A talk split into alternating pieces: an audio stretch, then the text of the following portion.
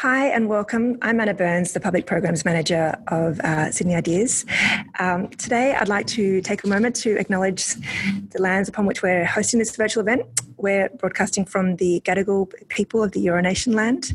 We also want to acknowledge the traditional custodians of the various lands upon which you are all working today and, and sitting and listening and um, joining in, and the Aboriginal Torres Strait Islander people who are joining us for this event. Uh, we pay our respects to elders past, present, and celebrate the diversity of uh, emerging Aboriginal peoples and uh, their ongoing cultures and connections to the lands and waters of New South Wales. Uh, we have a powerhouse uh, collection of women here today to reflect on where where we're at um, for the future of women and work um, and thinking about feminism and what has COVID nineteen done to change the the landscape and game for everyone.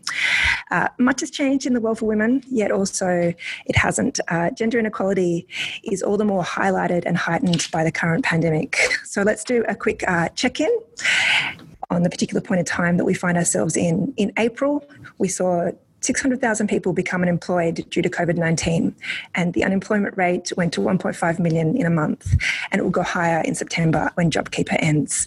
Uh, last week's figures show unemployment rate at um, 7.4%, the worst in 19 years. McKinsey released a report last week saying that women's jobs are 1.8 times more vulnerable than men's jobs, and that women make up 54% of overall job losses globally. This means women's employment is far, uh, dropping faster than average, even accounting for the fact that men and women work in different sectors. Women are more likely to pick up unpaid labour, they feel the greater weight of caring responsibilities and childcare, and women over 55 make up the greatest uh, cohort of homelessness here in Australia. As youth unemployment grows, so the challenges for uh, young women. But it's not all doom and gloom. At the same time, women are more educated than ever and have wider access to platforms to, and be voices for change. Uh, since the earliest waves of feminism, the movement has evolved with more attention, there's more intersectionality, and there's more focus on breaking down silos. So before COVID 19 hit, we were already experiencing unprecedented technological change in how and what we did uh, for work. We were seeing a significant demographic change, we were seeing accelerated globalization and the impacts of climate change there's a lot to digest. Um, as the discussion starts to shift towards recovery, we hope here in Australia, today we're uh, considering how we ensure that women aren't let down, aren't left out, uh, and aren't left behind. And as I said, we have a powerhouse panel of women here with us today. We have Elizabeth Broderick, a lawyer and gender equality and advocate for um, equality. Uh, uh Elizabeth has been a, a, a driver across um, anti sex discrimination. Um, she was the longest serving sex discrimination commissioner and has worked tirelessly to break down structural and social barriers faced by women and men and to promote gender equality. We have Professor Rae Cooper from the Sydney University Business School. Uh, Rae is a professor of gender, work, and employment relations and is based in the discipline of work and organisational studies. She's also co director of the Women, Work and Leadership Research Group and editor of the Journal of Industrial Relations uh, also here today is Harinder Sidhu from the Department of Foreign Affairs and Trade. Uh, Harinder is a Deputy Secretary at DFAT and has just recently returned from a post as Australia's High Commissioner to India and the um, Ambassador to the Kingdom of Bhutan and also Mariam Mohammed, co- founder of MoneyGirl. Mariam Mohammed is, was born in Pakistan and currently lives in Dharug country, and she uh, is a community developer. She focus on, focuses on rallying people behind goals and their capacity to, uh, to achieve those goals. I'd also like to acknowledge um, and apologise that the Deputy Vice Chancellor of Indigenous Strategy and Services, Professor Lisa Jackson Pulver, was uh, meant to be joining us today and is unable to, and she sends her apologies for that. So, where are we at? It has um, it's been quite a journey the last couple of months, uh, and we're all in this together, but we're not all having the same experiences. So let's kind of take check of where it's at. Um, the gloom, the real, the positive, and I'll start with you, Rae. Current research insights. What's the what's the landscape looking like? Thanks, Anna. Um, I'm, I'm here today on Gadigal land as well, so I'd also like to acknowledge uh, elders past, present, and emerging, and note, as we do at Sydney Uni, that um, the land was never ceded. Um, so, all of the research, including the research that we're doing, in the Women Work and Leadership Research Group at the University of Sydney shows us that women walked into COVID a step behind um, male colleagues and male family members across a range of indicators from pay to seniority to working in undervalued feminised professions um, to taking a greater share of unpaid work at home. Um, however, many of us who research in the world of work, and I think in many areas beyond, um, have kind of looked at our research studies and somewhat th- uh, ripped them apart and thought, what, what will we do next? Because it has actually um, thrown a lot of our assumptions about the world um, in the air, I think, and, and I think we'll probably get to that later. But I think one of the things that we're finding at, in the Women in Work and Leadership Research Group is that women, even though we stepped in uh, behind men, uh, before COVID, um, COVID has actually exacerbated um, some of the inequalities that were pre existing.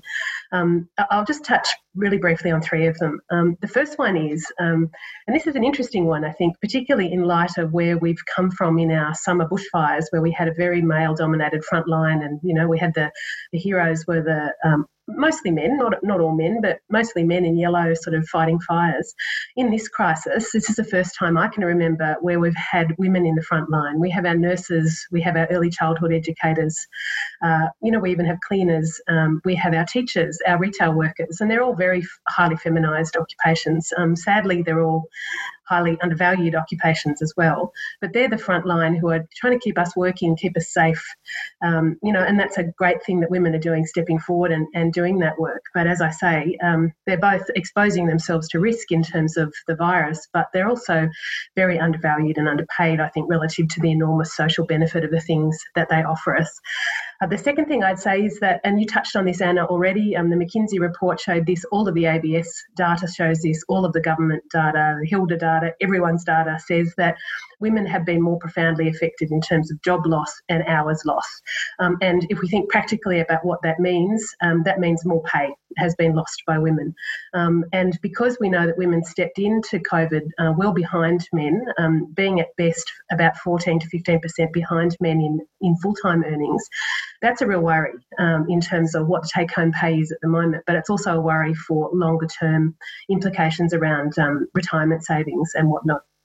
Um, another issue, and there's been some interesting studies that have come out uh, around this issue, which is about the unpaid work that's going on at home during COVID. So, women already did way more work in the home around um, childcare and care of others in, in the home, but also unpaid work around um, other things in the home.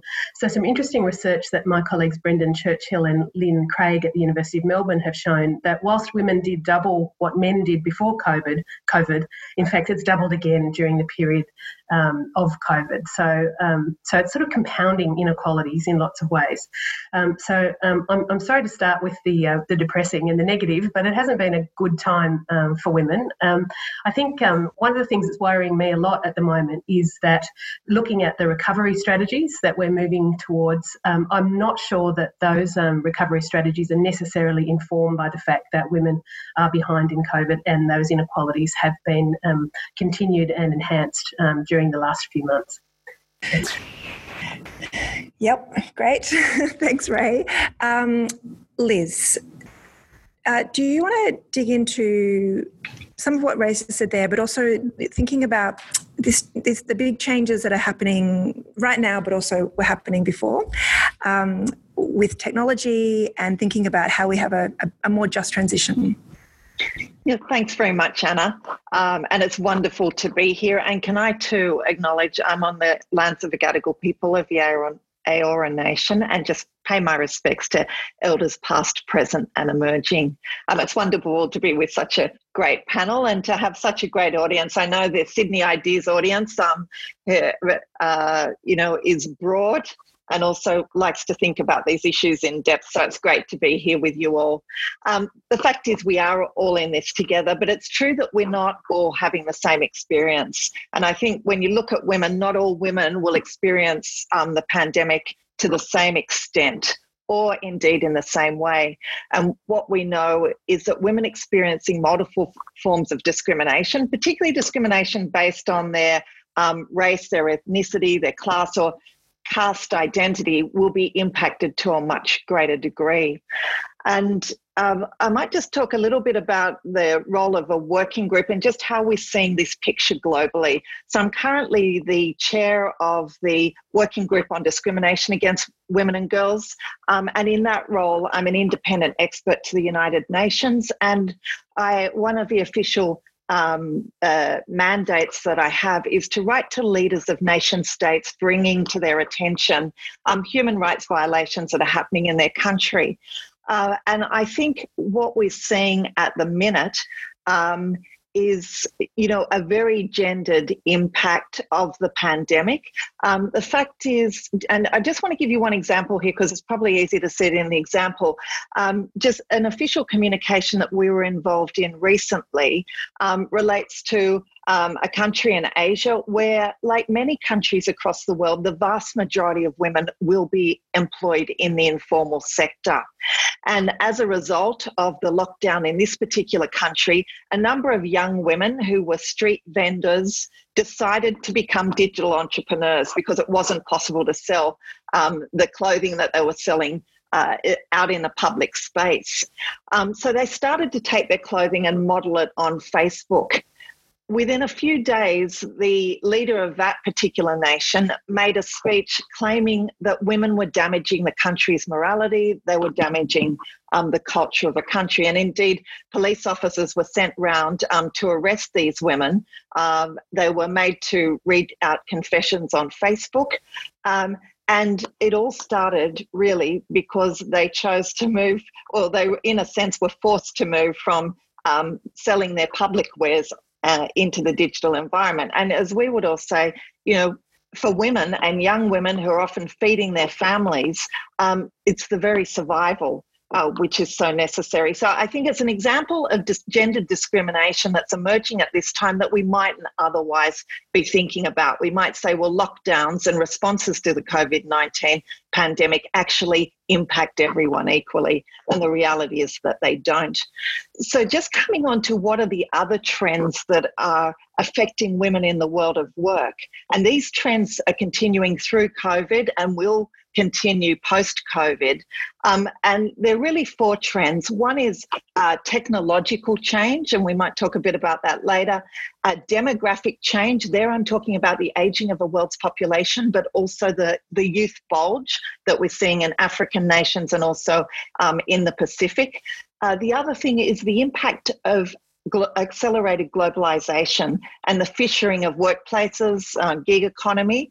And then finally, we're seeing um, a movement for many countries to more sustainable economies, and that's having an impact for women as well. So these um, issues uh, are affecting women in the changing world of work, and it's up to us to start to put women at the centre and re- transform and reimagine um, both work but also economies. And it'll be great to talk about that later on. A huge amount to, to dig into there, which segues quite nicely into um, Harinder. Uh, Harinder, you've got a, a, a couple of um, of complementary perspectives here. You've got the working in Australia um, and being part of DFAT, and also having come back from overseas. You've got that international and local perspective, which segues nicely from from Liz's points. Um, where where do you you know with those dual perspectives that you have, like where do you where's what's the update from from your side? Thanks, Anna. And uh, of course, I should also acknowledge that I'm speaking from Ngunnawal land, and I want to pay my respects to the elders past, present, and emerging uh, from, from these lands as well. Thank you. Um, yes, I have two hats now. It's very interesting for me. I returned to Australia just as the COVID epidemic was hitting, a pandemic was hitting. And uh, we, uh, as Foreign Affairs and Trade, I'm a senior officer, obviously. Um, completely pivoted our work. And so we've seen, a, like most organizations, a dramatic change in how we work. Uh, about 80% of us went onto flexible and remote working. Uh, which was, you know, we think is actually a good thing because before that, um, we had something like about 73% on, on remote working were women, but now you have women, men at all levels through the organization having this lived experience of flexible working. And I think that that's revolutionized how we think about work and will be a sustained uh, piece of work. Uh, it dovetails very nicely with the work that we've been doing since 2014 on women in leadership in our organization, uh, where we've been able to really focus on the fact that even though we're a department with about 57 to 60% women, uh, we only in 2014 had about 34% of them in senior leadership and only 27% of heads of mission were women.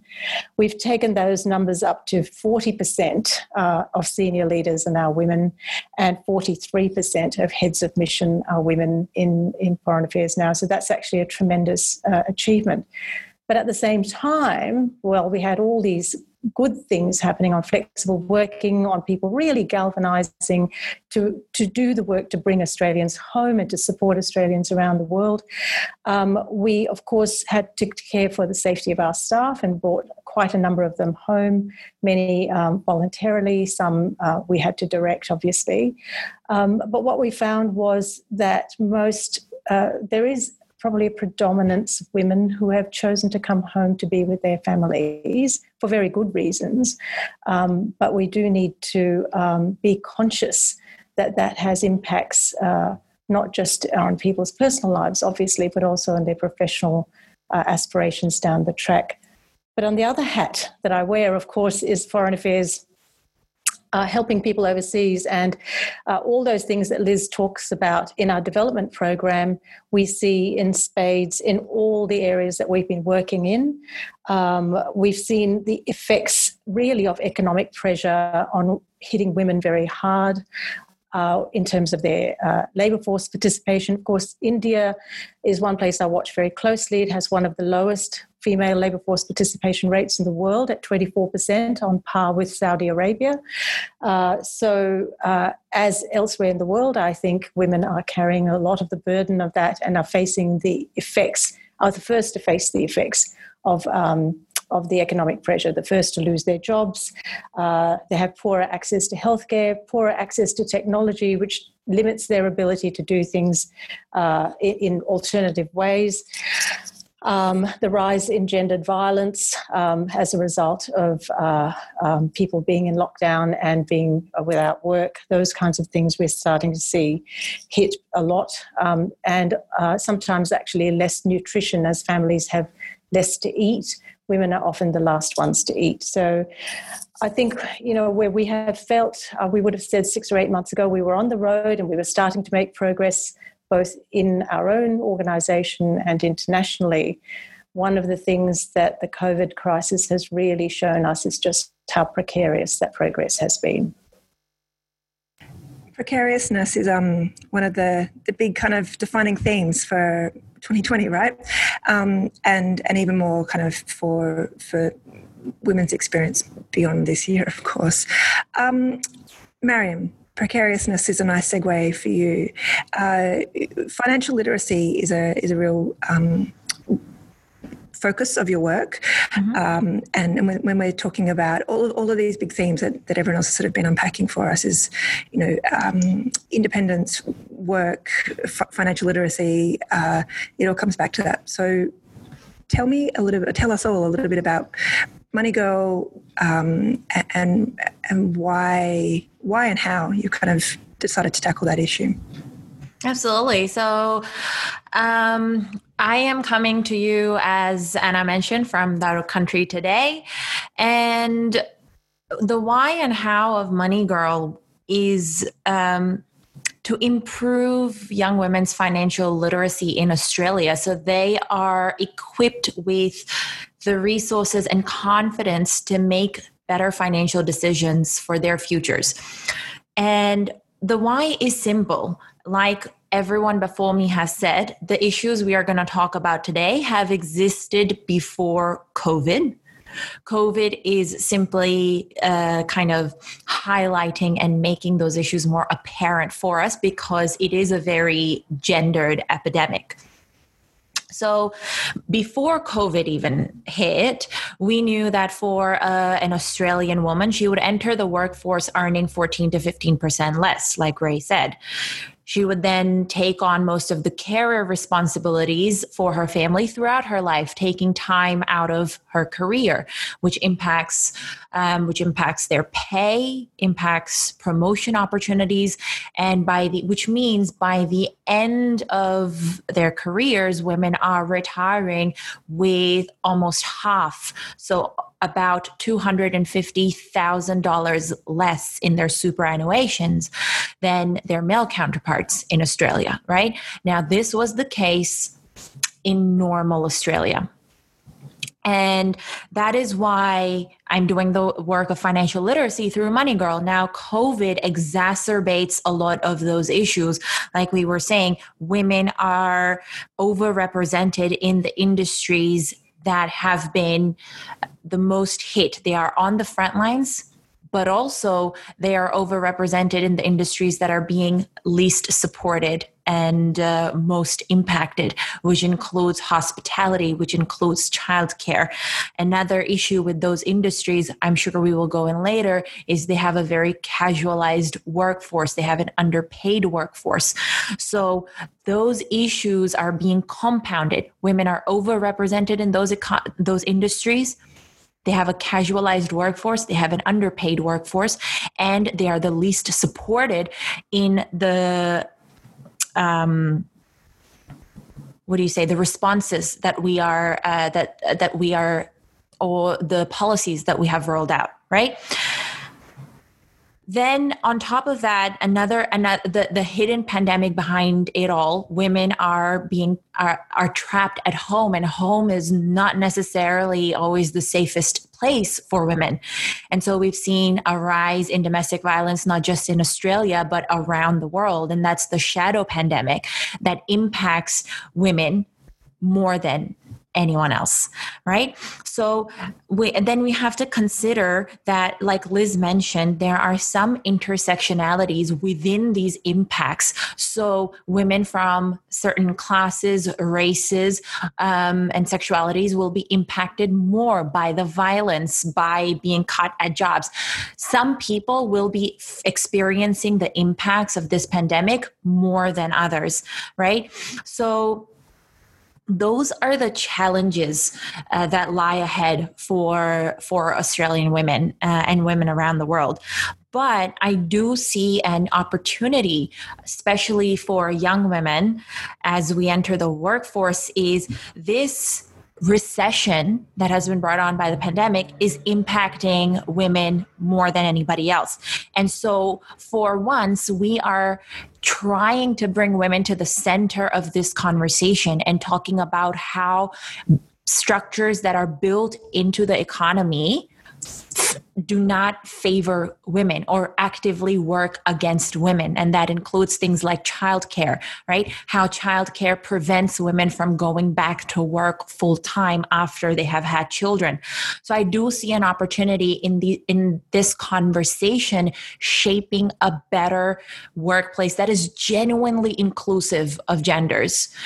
Um, and another thing is the uh, impact it has had on workplaces and how business is done has kind of, of clarified to everyone that what women have been saying about inclusive workplaces for a very long time is not just a feminist issue it is an issue for everybody. Now, we are seeing today that, like Rae was saying, the workplace is becoming more uh, um, diverse in how work is being done.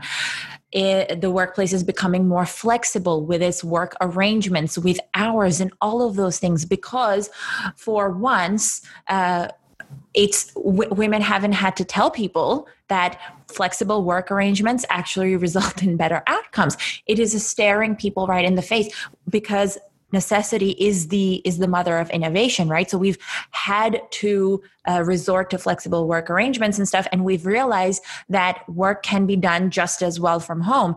And so we're trying these ideas have become mainstream like flexible work uh, working from home um, and i think that that does present an opportunity for us to ride this wave while this conversation is mainstream and not just a conversation that women are starting and having and solidify those policies into workplace cultures so that we don't go back to the old normal which was not serving us so well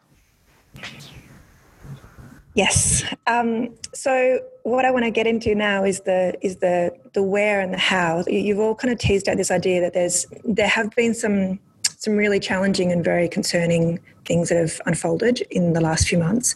But there has also been a bit of optimism and um, and a really massive shift in terms of, as we've also said, around the, the you know the view of flexible working um, and and what that can mean for women. There's an opportunity there. It can also mean a whole lot of a whole lot of extra work as well. So how do we how do we um, balance out a uh, a future that avoids sort of systemic disadvantage for for, for a certain generation or a certain uh, tier of workers. Um, and also how do we kind of be mindful of the pipeline? Because there's a lot of you know you sort of said Harinder about women coming back from overseas. There was more women coming back from overseas because of family and those concerns. Like how do we how do we find the right balance? What, what yeah. Million dollar question for for anyone who wants to take it. Um, how do we how do we get the best of this and um, move forward might I start, Hannah?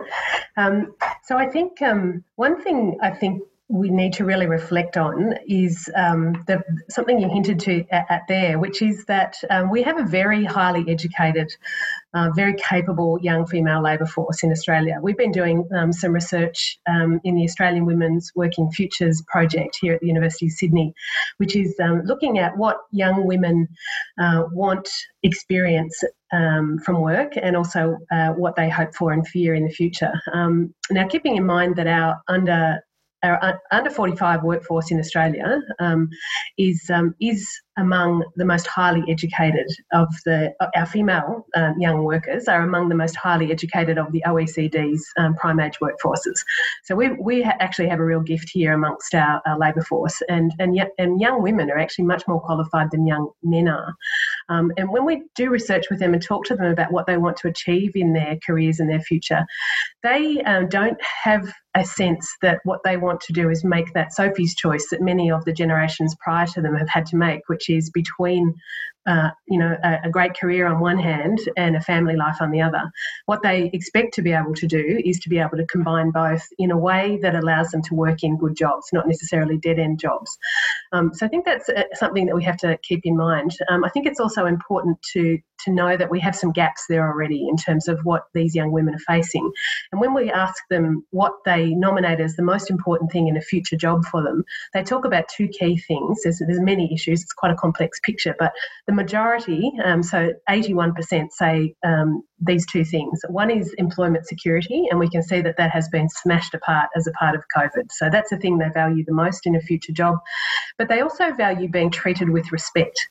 Um, and when we talk to them both in interviews and focus groups, they tell us that there are some gaps going on there. So, from what I'm trying to say there about the evidence, I think what we need to know is we've got a highly capable female labour force. They have real aspirations for their career. We're not necessarily meeting what, what the things that they want from their careers, and we've got a, quite a bit of work to do because this uh, young female labour force is a force to be reckoned with. And I think um, employers and governments really need to pay some attention to to what it is that they're after and they want to seek to achieve after their own investments in themselves in education and their own development. So, Liz, I'm going to come back to you because it seems like there's a, a, an issue of risk management here. How do we do we need to change the narrative slightly? Um, I, yeah, uh, I do think we need to change the narrative, Anna, because a lot of the issues that we've all been talking about, they in the past will have been seen as women's issues.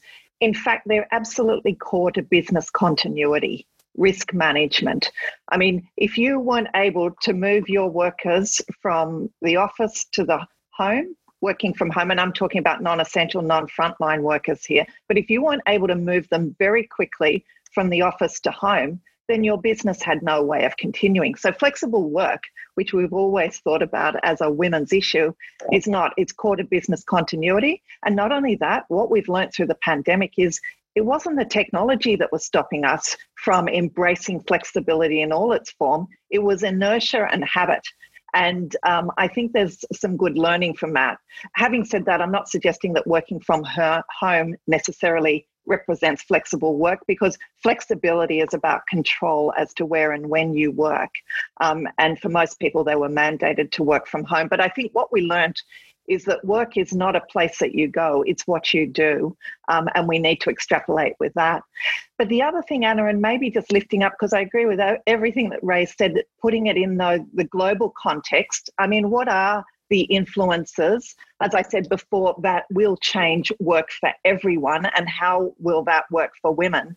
And we talked about technological examples. And I think the thing about technology and the and we're seeing accelerated digitization at the minute as a result of COVID.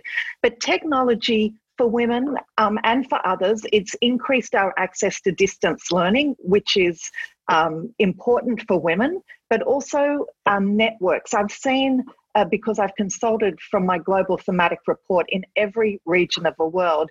And what I've seen is through technology, women in different countries can now collectively organize and strengthen their political voice where it's too risky to do it in an individual country. So, just to give you an example, I was recently in Ethiopia and I saw women from different African nations advocate for change in other nations.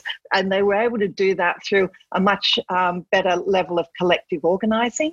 Um, I also saw though, that with the growth of digital platforms, and particularly including the gig economy, there was a heightening of women's economic inequality because there was increased informalization of work.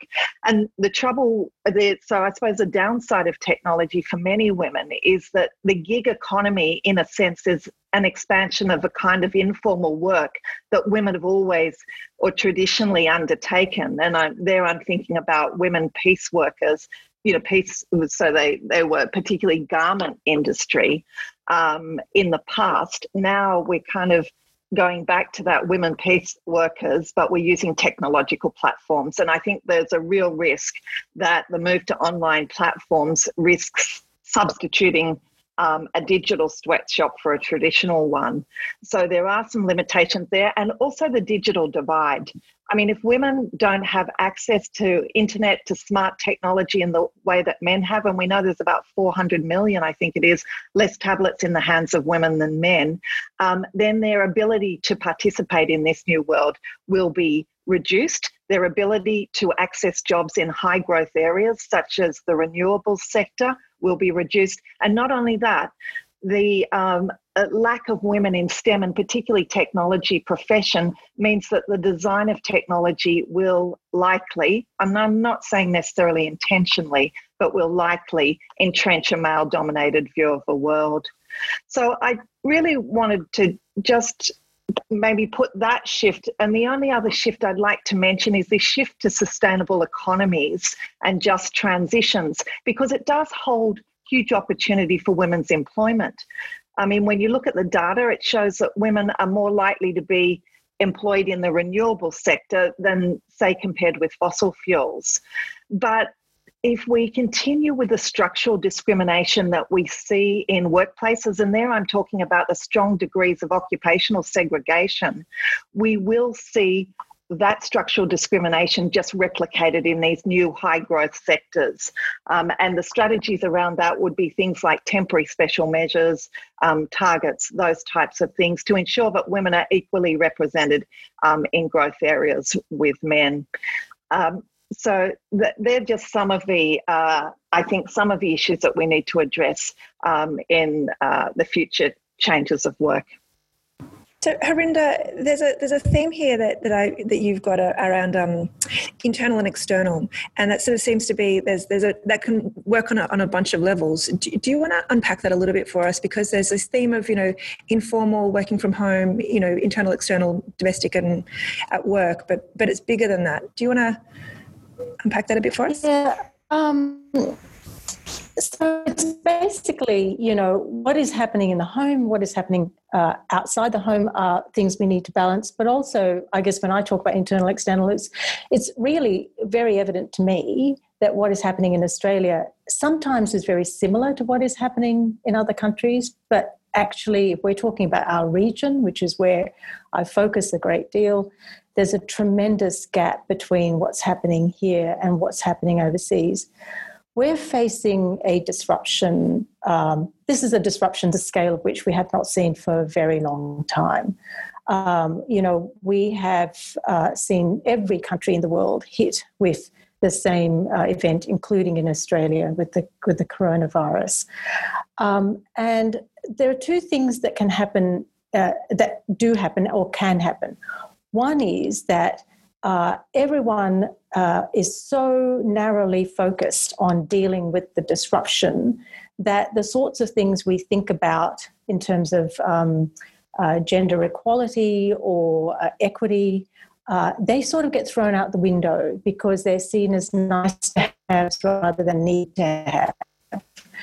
Um, so what happens is we have this reversion to type, I suppose, uh, in the way that people start to think about it because this is really vital, this is important, we have to save lives, and we'll with all that other stuff later. The other way you can think about it, if you have the bandwidth, is to recognize, and this is about being strategic, that a disruption gives you an opportunity to reconceive how you might build your society or how you might, uh, you know, uh, create uh, the way that you might want to work. And so when we're thinking about and in fact, certainly my organization is thinking about this quite deeply at the moment, not just how can we actually harness those positives and embed them in a, in a different and a different imagined view of the world going forward, but actually, what does that mean in terms of our work that we do, particularly with developing countries in our region? So, I'll give you one example. We ha- we're, we're looking at how we pivot our development policy to support the countries in the region that are being hit with um, with uh, COVID, and how do we sustain our gender programs in that space? Because uh, those governments are the ones that don't have the bandwidth really to think about this. One of the programs we have in the Pacific is called Markets for Change. And um, that's been a program that's run for a long time in places like Papua New Guinea that has ensured physical safety of women who are selling their produce at local markets. It supports their economic need. More than ever, women need those, um, need access. Um, but we've adapted that now to also support women to um, provide home deliveries of their products so they can continue to sell their products, to disseminate information about um, uh, hand washing and um, being physically and staying healthy and safe so they can sustain their business. So it's it's really not losing sight of the fact that you can't let those things fall back because once you do, you're starting from a much lower base to bring things forward again. So just as we're thinking about what we need to do here in Australia, there's a real recognition that we can't allow the gulf between what happens at home and what happens in our region to grow too wide um, because coming back from that is going to take so much longer and is actually going to absorb more resources in the long term.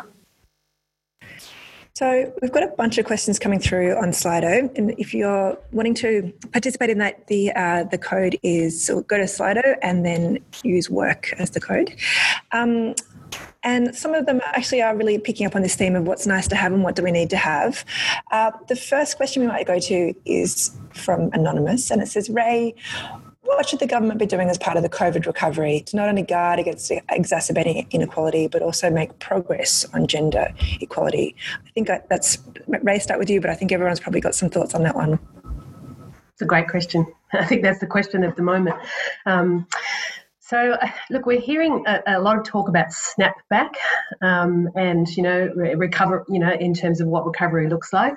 I think probably all of the panel would agree that there's so much room to improve before COVID hit us that, in fact, we don't really want to snap back. We want to try to do something like snap forward to somewhere different, uh, where we're trying to get rid of some of those inequalities that pre existed before we entered into this dreadful couple of months.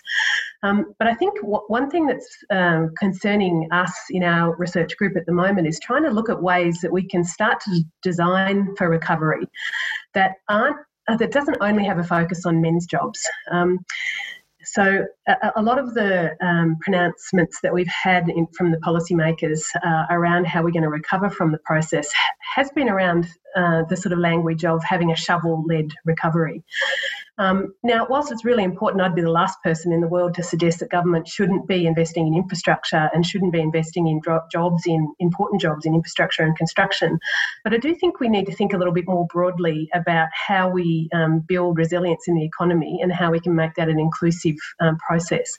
So we saw some little gems of um, hope, I thought, um, in the early period of COVID in, in the government's response um, around things such as highly subsidised childcare um, and, around things such as, you know, putting um, JobKeeper into areas such as early childhood educators' wages. Um, yet I was really disappointed to see that the, the pulling back uh, from those initiatives, which, um, you know, really uh, allowed us to keep moving um, to an extent and actually, I think, have a, a really significant impact on Australian women's uh, jobs and their working futures. So I'd like to see us um, having a look at uh, what, what do we conceptualise as recovery and can we please just take note of the fact that the majority of people who are being affected as a part of this um, COVID crisis because of where they work and because of the types of contracts that they're employed on are women and try to build that in. I guess the other thing that I'd say is we need to start to rethink some of the things that have made women more vulnerable in this process. One of them is that women work in highly feminised um, employment and many of those jobs are very highly undervalued. Yet we saw a really interesting essential poll a couple of weeks ago. I'm not sure if other panel members saw it, which was questioning about the value of the payments to highly feminised jobs that have been so critical in the COVID response. One of the examples was early childhood educators, and one of the examples was around registered nurses and midwives. And was, I was interested to see that a, a majority of Australians su- su- suggest that nurses and midwives are paid way under the value that they perform for us. So I think the community is kind of getting there, but I think we need to think through how we use our industrial relations system or how we how we use other mechanisms to try to value highly feminized work more. And the last thing I'd say is in terms of recovery, it's more of a systemic issue. Um, but one of the reasons why women have been so profoundly affected as a part of the crisis has been because they suffer from precarious employment. And I think we need to start to have a look at, rather than talking about snapping back to where we were before, to actually take a look to see what what as a community do we want our labour force to look like, and, and are we okay with the fact that we actually have large and growing numbers of people, um, many of them women, on precarious contracts, um, working in the gig economy, working um, often in unpaid work in order to access the labour market, um, and, and, to investigate some of the assumptions that we've got going on there. I think if we worked on some of those areas as a part of the recovery and actually start to think more broadly about, um, you know, putting a gendered lens across recovery, I think that might go some way towards doing something slightly different and taking us to a better place than just snapping back from, from this current crisis. Now, could I jump in there to say Rae just uh, said gendered lens, and we need an intersectional gendered lens on recovery as well. So, speaking of how can we move forward, how can recovery happen? It will not happen. It will not happen if you are sitting on tables making decisions where everyone looks just like you. And the question, the latest question that is just coming in, like where are the men at? Well, uh, this this is not a table for the men there are plenty of table where the men are leading but they will not be finding the solutions if they are sitting on those tables with a token woman um, is not how recovery will happen because as Rae was saying the the workforce that is coming in um, highly educated young women if we want the uh, economy to recover, now speaking in terms of money, if nothing else, um, we are not going to make the right decisions that will take that into account. That is why the recovery plan so far has not taken women and how the pandemic is impacting women into account. And like Minister Fletcher was saying on last week's ABC or something, uh, the Q and A. Um, we will only know after the pandemic and after we have been through it what impact it's going to have on the economy in terms of the gendered impact, etc. The reason he says that, the reason the government says that, is because the the table that they're sitting on doesn't include people that are being impacted in Australia. And when we say women, we don't just mean have that one white woman on the table. We mean have a variety of people on the table, have have have your indigenous people on the table, have black and brown people on the table as well because they can tell you instead of waiting until it is over we can tell you now how it is going to impact the Australian economy in the future. And so instead of waiting and failing, we can address those issues right now. And to incentivize um, the men who are in leadership to take to take these issues seriously and bring more people into their boardrooms, I would say that women and okay, with young people, not just women, right? All young people, we are your employees today or your future employees. We are your customers today or future customers. We are your voters today or future voters, right? And these are issues that are important to young millennials and Gen Zs um, and millennials in general, right? And we like if if these issues are not taken seriously, there are, like Liz was saying, it's an issue of business continuity. There are serious repercussions for businesses uh, and organizations that don't take it seriously. Uh, you will see it all, all around. Uh, we see it in the example of how AMP handled its uh, sexual discrimination suit. Um, there are real repercussions to businesses taking bad decisions because young people take these issues seriously, let me tell you.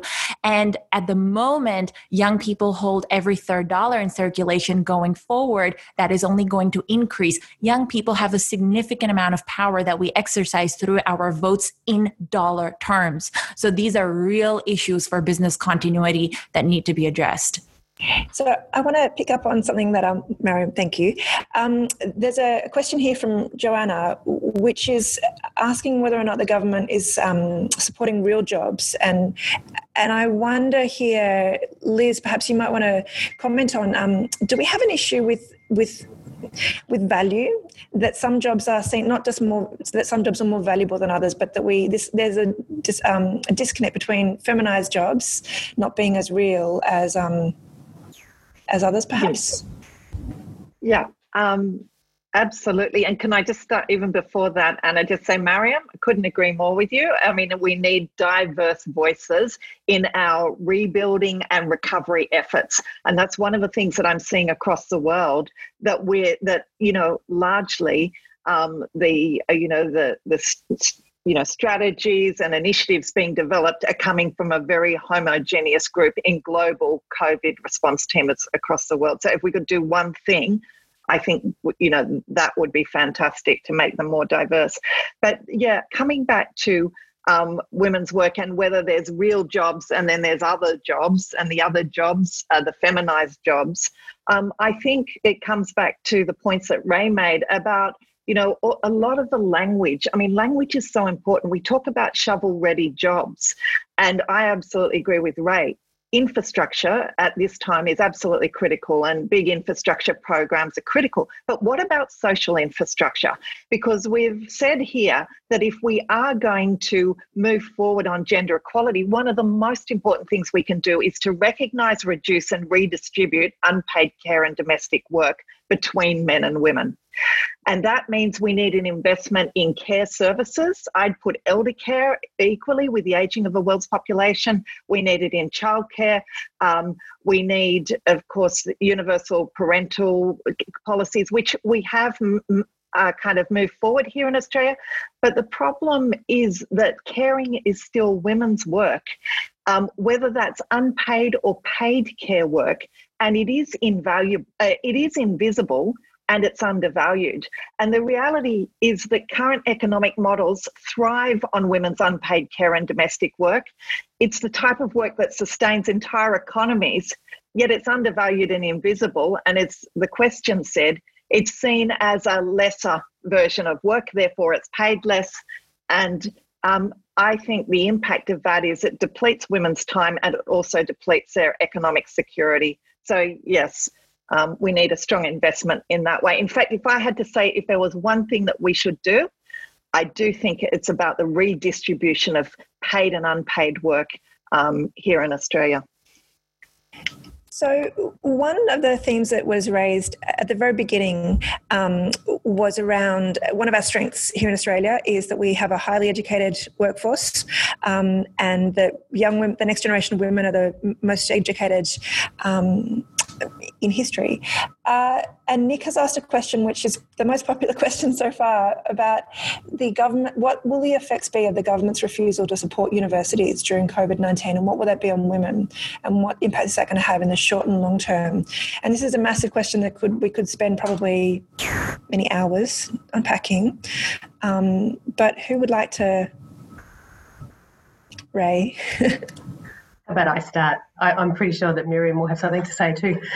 Um, look, it's been such a wonderful thing as an academic um, at a, one of our wonderful Australian institutions, watching the news every night, watching 7:30, watching all of the you know um, social media, and looking at all of our fantastic academics across the country, um, giving commentary on um, you know the pandemic in um, you know health terms, in terms of looking at capacity to treat um, the disease, about the economic impact, about the impact on things such as violence and whatnot.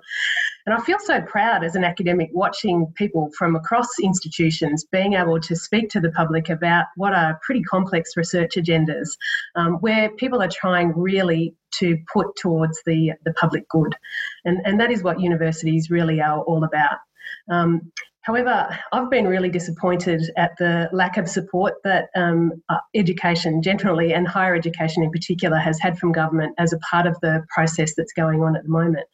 Um, and th- that has implications that, that go to um, our notion as being a clever country, but it also has implications in terms of um, the broader sort of social impact that universities have, but also in a gendered sense, because we know that workforces in higher education are highly highly feminised, um, and particularly, um, unfortunately, at the lower levels within our classifications. Um, but I think this can have a, a you know really significant impact uh, longer term on the broader economy. So uh, for, for me, you know, I'm, I'm a very proud um, higher education advocate. Um, for me, I've been very disappointed with government's response um, in the context of COVID to not supporting um, in a more active way the operation of our wonderful institutions in higher education. But at the same time, I've been incredibly proud of the way that my colleagues um, from the sciences through to the social sciences have responded and stepped up to um, communicate our research to um, the population more broadly and to, to try to make a contribution towards trying to solve this mess that we're in at the moment. Mariam, did you have anything else you wanted to add there? No, I think Rae and Liz have already covered off everything that I was thinking of predominantly around paid and un- unpaid work and paid childcare. And there is actually a question here about um, supporting both like all all parents to take on better part-time roles and uh, uh, childcare activities. And I think neither parent is able to do it uh, until we are not addressing um, the unpaid work that is being done uh, in terms of care and also not supporting childcare. Neither of the parents will really be able to um, recoup the economy from the massive deficit that we are in. Absolutely, Harinder, you um, you mentioned something. I'm going to segue slightly, but looking at you know employment sustainability and these these ideas about you know the future and and um, and women's financial security. You mentioned something uh, about at DFAT the the um, the acquisition kind of the, the pipeline that there, you, would seen a real kind of um, scissor graph, I guess, that there was you know a, steady stream of people coming, and this is a, a theme across any number of industries where there's a steady stream of, of women coming in, but they they drop out. Um, and perhaps you've got some insights from how DFAT has handled that to help answer this question here about ensuring employment sustainability and how women can sort of yeah, so thanks. The I think the main thing we did was actually focus on it. We'd had a situation where over, for over 30 years, uh, we had always recruited 50 50 men and women, not by any target or anything, just really merit. That's how we did it. And we, then we saw uh, the dropout at the leadership level, and it was something we observed in 2014. Now, you can talk about a pipeline all you like, but 30 years down the track, these women have had grandchildren by then, and they're still not uh, working their way through the pipeline. So, something is very wrong. Uh, and, and so, with Liz Broderick's help, um, we were able to uh, lead a process, uh, a very, very, uh, very powerful process through the place of, of stopping for a minute and just asking the question why that is and then noticing um, when women were not represented or were not applying and starting to actively encourage women to apply for senior positions or for ambassador positions. And it's really it seems like a really simple thing to do um, but if the DFAT story of sort of you know nearly um, you know sort of increasing by nearly uh, twofold um, the numbers of heads of mission who are women has come about not really through uh, a selection bias, but actually just through encouraging more women to put their hand up and then realizing how very many talented women we have there who can do that task. Uh, I think that that's, that takes us a long way there. And often it is the case, as you want to expand that out to a more general proposition, often it's the case that we believe that including women in the economy or including women in work or in leadership positions is very hard work. And yes, of course, there are a great deal of barriers to get through, and there are lots of structural work to do. But it's remarkable how far you can go when you just start by noticing their absence and encouraging their presence. And that's really a very powerful place to go. I'm not suggesting that was all we did. Of course, we did quite a number of things as well. But it's always struck me as how extraordinary it is that people don't seem to notice that women are absent from a space. And particularly the High Commissioner in New Delhi um, it was uh, manuals are something that people are starting to recognize there, but it was not uncommon to go to places where women were just absent; they just weren't there, uh, and uh, and it was particularly obvious because I was there and I was sort of standing out. And I think that there's a lot more we can do uh, across the board in Australia and elsewhere um, by taking that very first step, because from there you then start putting systems in place and thinking about that. And if we're talking about the recovery uh, and women are not there, then we really should start by noticing that and then thinking about what it is we can do to to fix that situation. In the end, I just wanted to say one thing, um, which is that if we are conceiving about of the uh, economy and society that we're going to have at the end of this process, whatever whatever time it ends or whenever it ends, we've got to start that conception now, and we've got to start building towards that now. And we we can't afford any kind of economic recovery women are not there. Um, 50% of our population cannot be excluded from this. In fact, all the data, and Liz and Rae, no doubt, and, and Mariam are right across this, all the data says that you're always going to do worse if you exclude women. If we want an economic recovery, this is where we have to focus and, and uh, I guess I'm a member of the government. I know that a lot of um, good evidence based policy work is underway, and I'm certain that that is being factored in. Thanks. Thank you, Harinder. Um, I'm going to do a quick wrap up now because we're almost out of time. Uh, Liz, I'm going to come back to you and ask, like, if there's one thing, one action, one key point that you want people to take out of today, what's what is that, and and and who needs to do it? I suppose one key point, but I would absolutely agree with Harinder. We have an amazing opportunity at the minute. You know, the assumptions that have underpinned practices and structures in the past are no longer necessarily valid. So, this is an incredible time to think about putting gender equality front and centre. And we do that not particularly to preference women.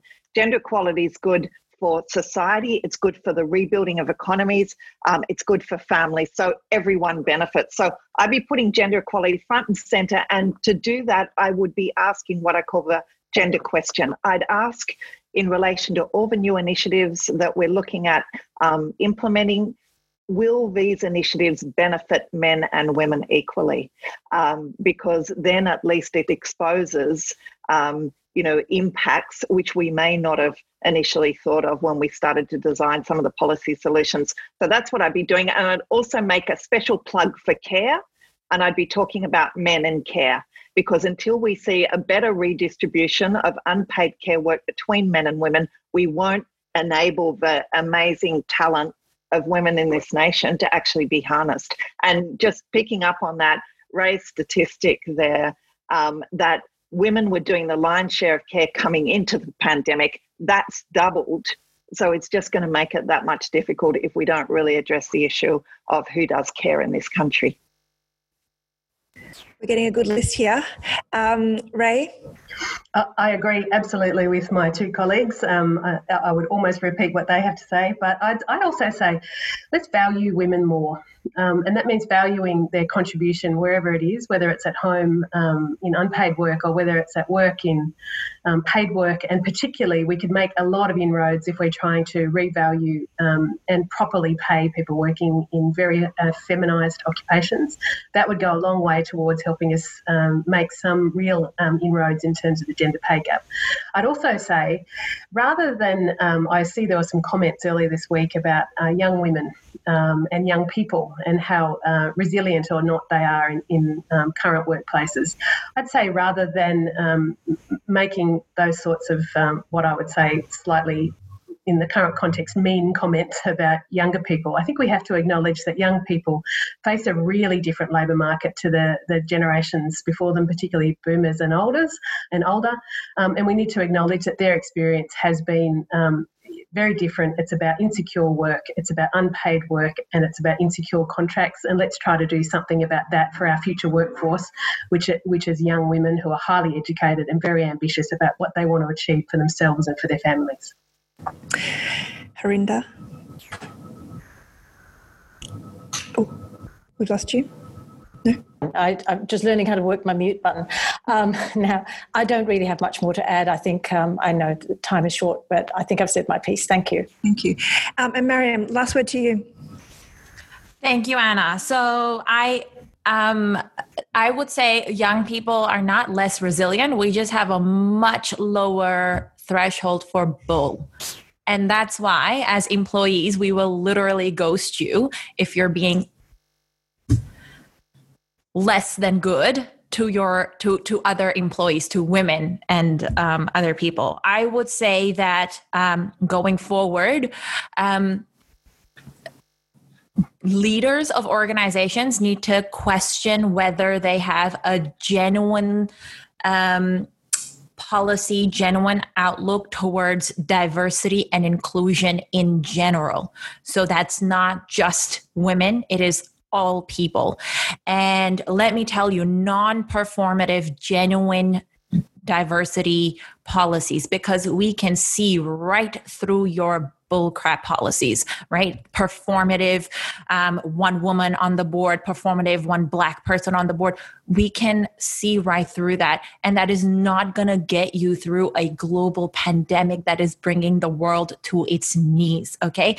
We need genuine inclusion because those people will then be able to tell you, look, I can foresee people coming back to work need paid childcare, right? Why do we need to wait for COVID to end for someone to tell a, a, white minister that we need paid childcare for people to come back to work, right? Um, we need genuine uh, part-time roles that are not just full-time jobs compressed into two three days for people to be able to genuinely work flexibly and build the economy. So long as we are not enabling all people to come back to work there will be 50% of our population will be sitting at home taking care of children because they it just doesn't make economic sense to send children to daycare pay daycare and go back to work right so if we are to conceptualize what this economy will look like post COVID, you need to act now, not just talk about having more women, more people of color on your boards. You need to do it right now to come out better on the other end. Thanks for listening to the Sydney Ideas podcast. For more information, head to sydney.edu.au forward slash Sydney hyphen ideas. It's where you'll find the transcript for this podcast and our contact details if you'd like to get in touch with a question or feedback. If you haven't already, subscribe to our podcast so you never miss a new episode. Search for Sydney Ideas on Apple Podcasts or SoundCloud. Finally, we want to acknowledge that this podcast was made in Sydney, which sits on the land of the Gadigal people of the Eora Nation. It is upon their ancestral lands that the University of Sydney is built.